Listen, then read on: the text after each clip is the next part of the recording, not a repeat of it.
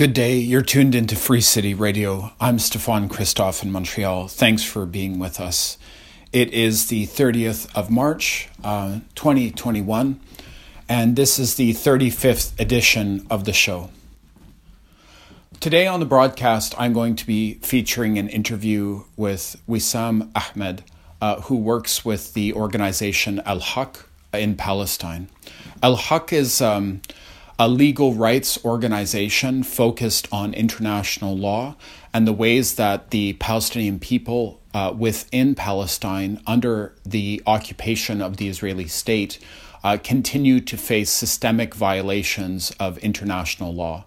Looking at how that plays out in a variety of avenues, uh, whether it is the confiscation of Palestinian lands uh, through uh, the construction of uh, Israeli settlements supported by the Israeli government, whether it is the systemic violations in regards to um, the killing of Palestinian protesters or the demolition of Palestinian homes um, by Israeli state authorities, or the destruction of Palestinian farmlands and olive trees uh, by settlers. Uh, often this takes place with tacit uh, support from local Israeli authorities, uh, government authorities.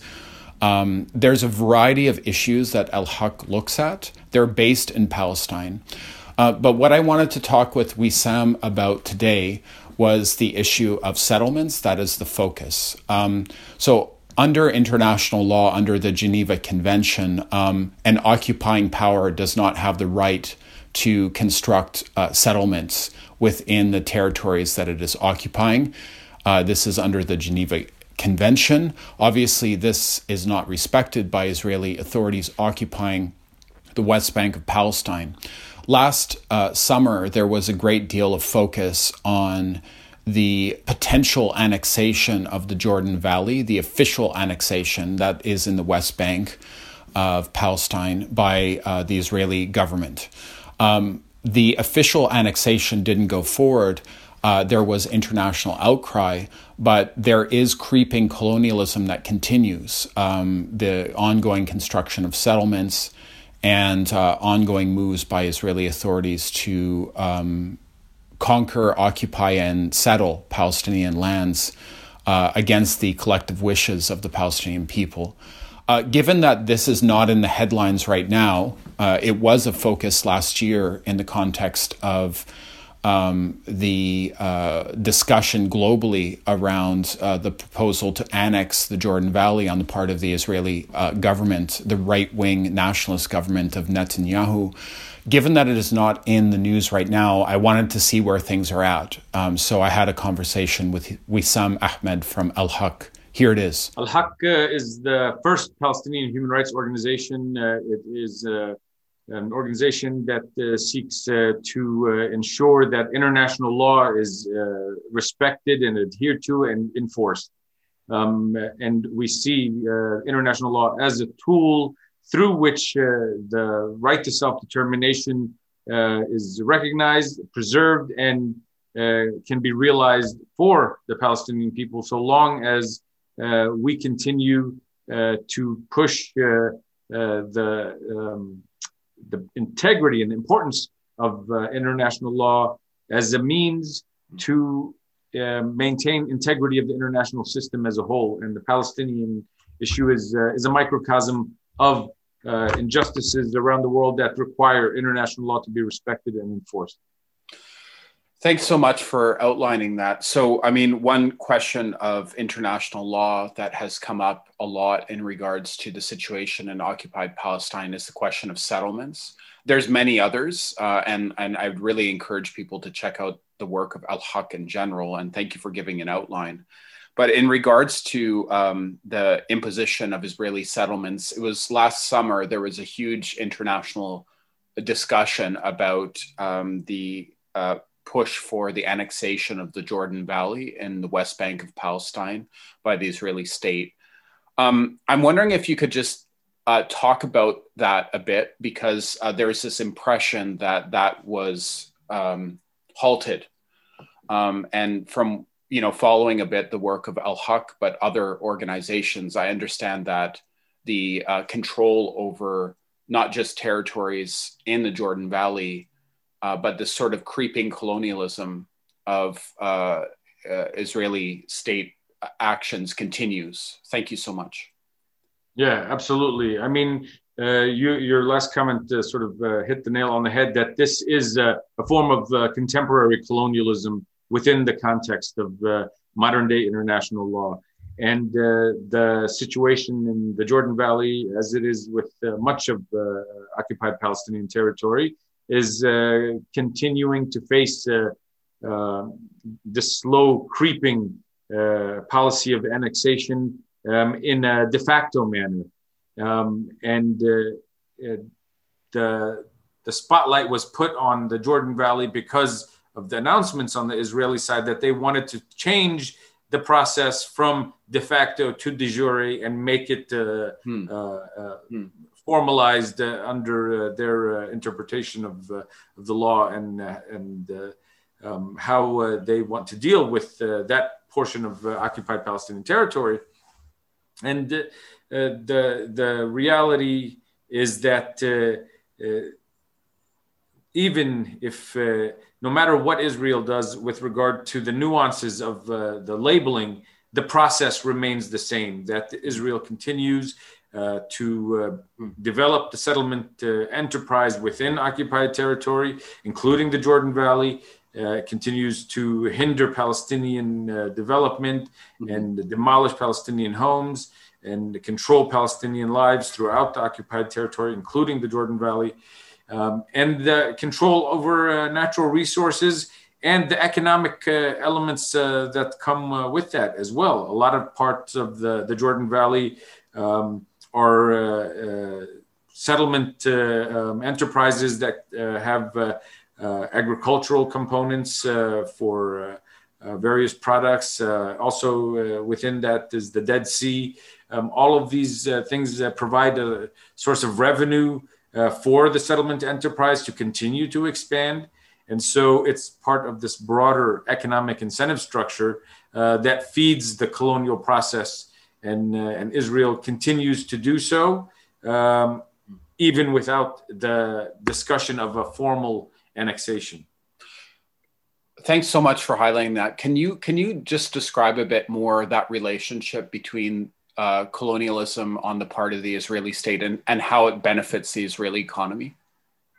Sure. Uh, I mean, uh, if you look at the history of uh, colonialism uh, and, and, the practices that were used, the situation in Palestine is very similar to the model that was used, for example, in, in the British South Africa Company.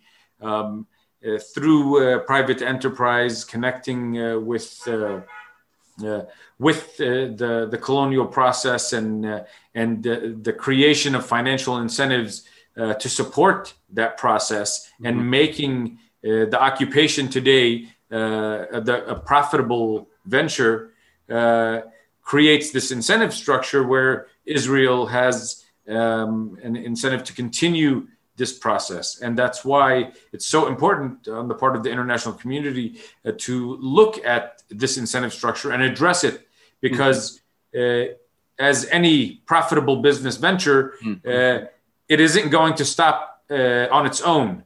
It mm-hmm. has to be uh, uh, challenged, mm-hmm. and the laws that regulate the operations of any state have to be enforced. Otherwise, it undermines the integrity of the, the system as a whole and the, the legacy of colonialism that we see in our present context will only continue to expand. So, so just just to be um, uh, to maybe look at a few examples. So, you mentioned agricultural products. You mentioned also access to. I know that the issue of water is very important in the West Bank. Um, can you just maybe highlight a few ways that um, the settlements sort of fuel this economic benefit for the Israeli economy and and um, and how like the economic system actually uh, sort of as you mentioned before propels colonization in the west sure. bank of palestine sure um, uh, if you look at the colonial regime within palestine uh, from an engineering standpoint uh, and and the architecture uh, of uh, uh, oppression and exploitation, you can see two main pillars in terms of the that are supporting this exploitation process. Mm-hmm. One part is Palestinian property and natural resources and the exploitation of those resources and their control. And the other part is the exploitation of the population and control of a captive population, a captive market, um, uh, their ability to move, uh, hmm. uh, undermining their ability to develop uh, on their own, while at the same time creating sources of uh, cheap uh, labor that in some instances end up having to actually uh, contribute to the building of settlements in order to survive. So hmm. uh, Israel controls the people and uh, the resources um, as part of this process mm-hmm. and integrates it within its own broader economic system to participate in the international market as a whole, uh, whether it's international trade through settlement products, whether it's the development of technology, uh, weapons, mm-hmm. uh, cybersecurity uh, and and using the Palestinian uh, uh, context uh, as a laboratory for developing such things and also marketing them to the international community. So the international community is very much interconnected to this incentive structure and its perpetuation.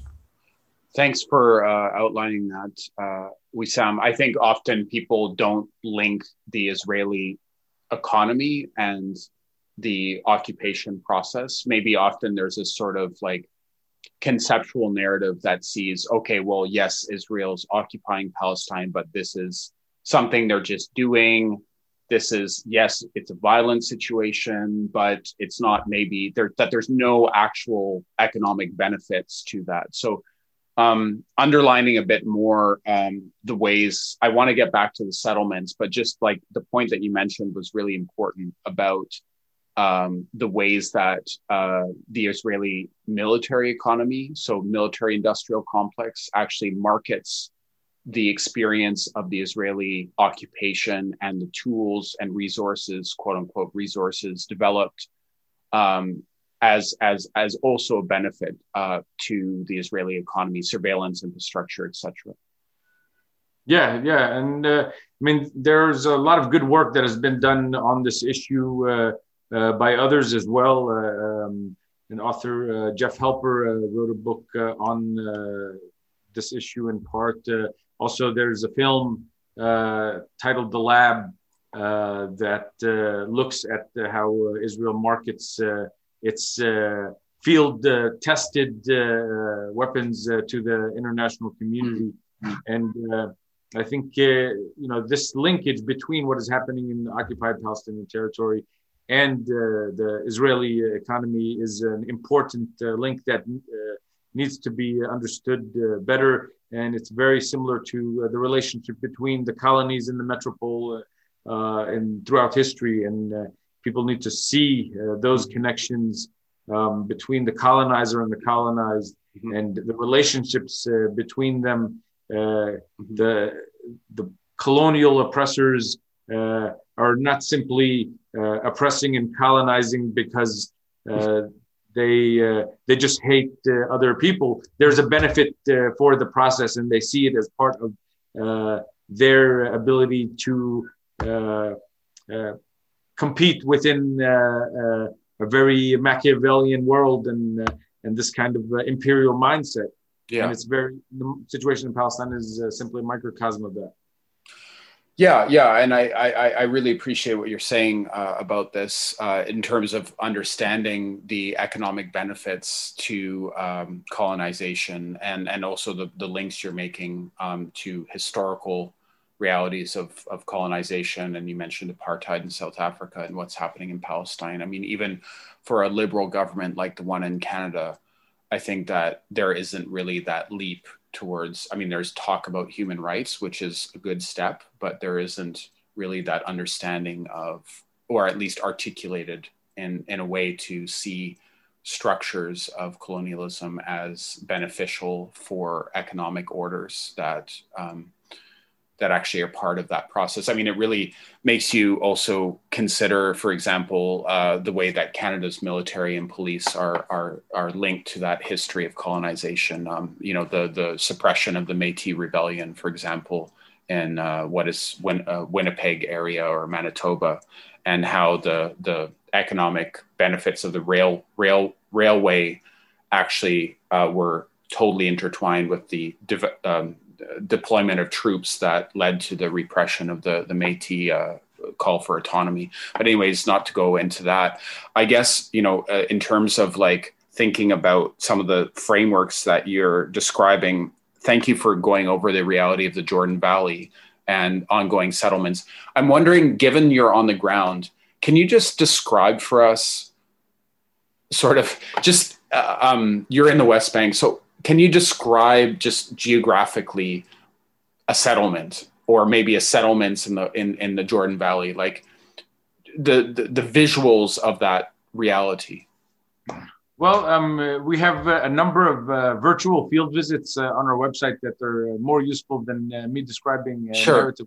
I sure. encourage your audience to look at those. but the best analogy is cancer and how uh, um, uh, a small uh, settlement outpost begins and continues to spread throughout the land. Um, and controlling more and more of that and having an impact on the, mm-hmm. the body as a whole and the Palestinian uh, people um, are impacted uh, by this uh, spread of the settlement enterprise throughout Palestinian territory. And it is done in a very um, uh, sort of intentional manner in terms of the the expansion of the settlement uh, enterprise in uh, strategic areas within the Palestinian territory to control uh, uh whether it's uh, topography, uh, geography, the the resources. Linkages within territory. it's again very similar to the previous uh, colonial uh, processes of the past of controlling uh, trade routes and and and resources. Mm-hmm. Thanks for highlighting all that. So, in relation to uh, the points you mentioned, what are some maybe key cases that maybe you're working on within Al Haq right now to just give us a sense of what like the very sort of the, the daily grind of the organizational work that you're doing because i mean people do go to protests in support of palestinian human rights. It's a positive thing in my opinion. But there is also that sort of the daily grind of an organization like yours um, that continues to track these issues. Yeah and I mean, the unfortunate reality is uh, um, it takes uh, an escalation of the the uh, Uh, bad situation uh, to get the attention of the international community uh, to a large extent. Uh, uh, and a lot of the times uh, it is the, the daily undermining and oppression that gets lost in the discussion. but it's the things that we have to face on a continuous basis in documenting the violations that are happening on a regular basis. A home is demolished here. Uh, trees are chopped down uh, here or burned here. Uh, someone is uh, attacked here. Um, it, these kind of things happen on a regular basis, but they don't make uh, the news and they don't uh, push the people uh, to take action. but it is our responsibility as an organization based here in Palestine to ensure that the broader process of colonization and its details are monitored and documented um, and uh, and put in a way that uh, uh, at least forces the international community mm. to to address it. Um, and a lot of times we have to take um, a lot of these different incidences and violations and piece them together in a way uh, that gets the attention of uh, UN mechanisms, uh, member states to understand how I would say to ensure that th- things don't get lost in the forest for the trees. And we see what is happening in the different areas and on a daily basis as part of this broader colonial system. And this is uh, always a challenge because you have such uh, challenge, so many uh, violations happening on a daily basis that you don't want to be put in a situation where you are simply putting out fires or trying to raise alarms about the individual incidences and lose sight of the bigger picture. Hmm. And you mentioned two uh, examples: uh, the cutting down of of uh, uh trees, also the dem- demolition of, of homes. So, just so people understand, I mean, uh, Israeli settlers do cut down trees, and Palestinian homes. Uh, these are Palestinian trees being cut down, and Palestinian homes are demolished. Yeah, and uh, you know it's the whether it's the trees or the homes they are a reflection of the palestinian connection to the land uh, the palestinian uh, uh steadfastness on that land and uh, the whether it's the israeli official military apparatus or settlers uh, operating mm-hmm. individually um, but also very much in a symbiotic relationship with the, the formal military apparatus that challenges and undermines uh, any mm. Palestinian connection or tries to undermine it by destroying that connection physically. Wow. Um, well, uh, thanks for going over all this, uh, Wissam. Um, so, uh, your legal work uh, as a lawyer um, um continues with Al Haq. Um, could you uh, just share with us the website of your organization if people would like to go for more information? Sure, it's alhaq.org. Um, uh, it has a lot of valuable information uh, and a lot of the, the work that we've done over the years, um, various uh, cases we've been involved in, submissions we've made to the UN, uh, work uh, on the ICC. Mm-hmm. Um, all of these mechanisms uh, we see as tools that we need to make use of because, in theory, they are part of ensuring the integrity of the international system and the rule of law based order um, and we want to put those uh, mechanisms to use mm-hmm. and uh, and uh, um, have them uh, deliver on what is uh, written on paper. That was a conversation with Wissam Ahmed from the uh, rights organization Al Haq, which is based in Palestine. we were talking about ongoing settlement construction supported by the Israeli government within uh, Palestine. A variety of other issues that were touched on. I think one important one I'll just underline is the economics of occupation and the ways that the Israeli economy benefits from um, the ongoing um, occupation and the ways that there is economic incentive involved. Uh, I think that often um, the Israeli occupation isn't thought about in terms of economic benefits for the Israeli state. And I think Wissam from Al Haq uh, in that interview really outlines uh, some important points in regards to that. That is the program this week uh, for Free City Radio. I'm Stefan Christoff in Montreal. We broadcast uh, and share a new podcast every Tuesday. It is the 30th of March and this is the 35th edition. If you like what you're hearing, I'd really encourage you to subscribe to Free City Radio. You can do so. Find us on um, Apple Podcasts. Please give us a rating if you like what you're hearing.